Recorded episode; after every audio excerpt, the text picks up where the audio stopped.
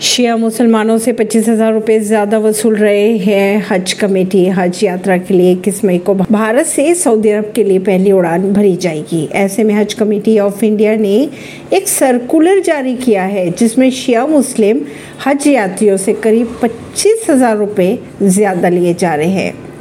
जिसे लेकर शिया मुस्लिम नाराज़गी जता रहे हैं। दुनिया भर के लाखों मुसलमान हज के लिए हर साल सऊदी अरब पहुँचते हैं।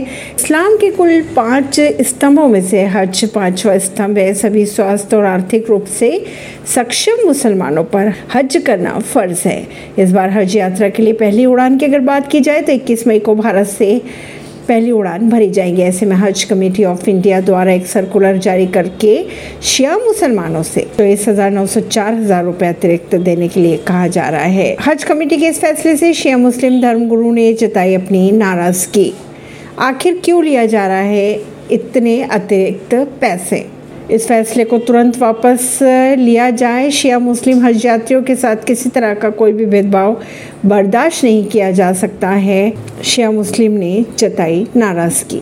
अगर इसी बाबत बात की जाए तो शिया मौलाना सैफ अब्बास का कहना है कि हज कमेटी बड़ी रकम सिर्फ़ शिया मुस्लिमों से ले रही है, जबकि लखनऊ से जाने वाले हज यात्री सीधे मक्के जाने के बजाय मदीना जा रहे हैं। हज यात्री मदीना जा रहे तो जोहफा जाने का मतलब ही नहीं रह जाता, क्योंकि मदीने में मस्जिद सजरा से हज प्रक्रिया शुरू की जाएगी। हज यात्री अगर सीधे मक्का जाते तो जोहफा जाया जाता है।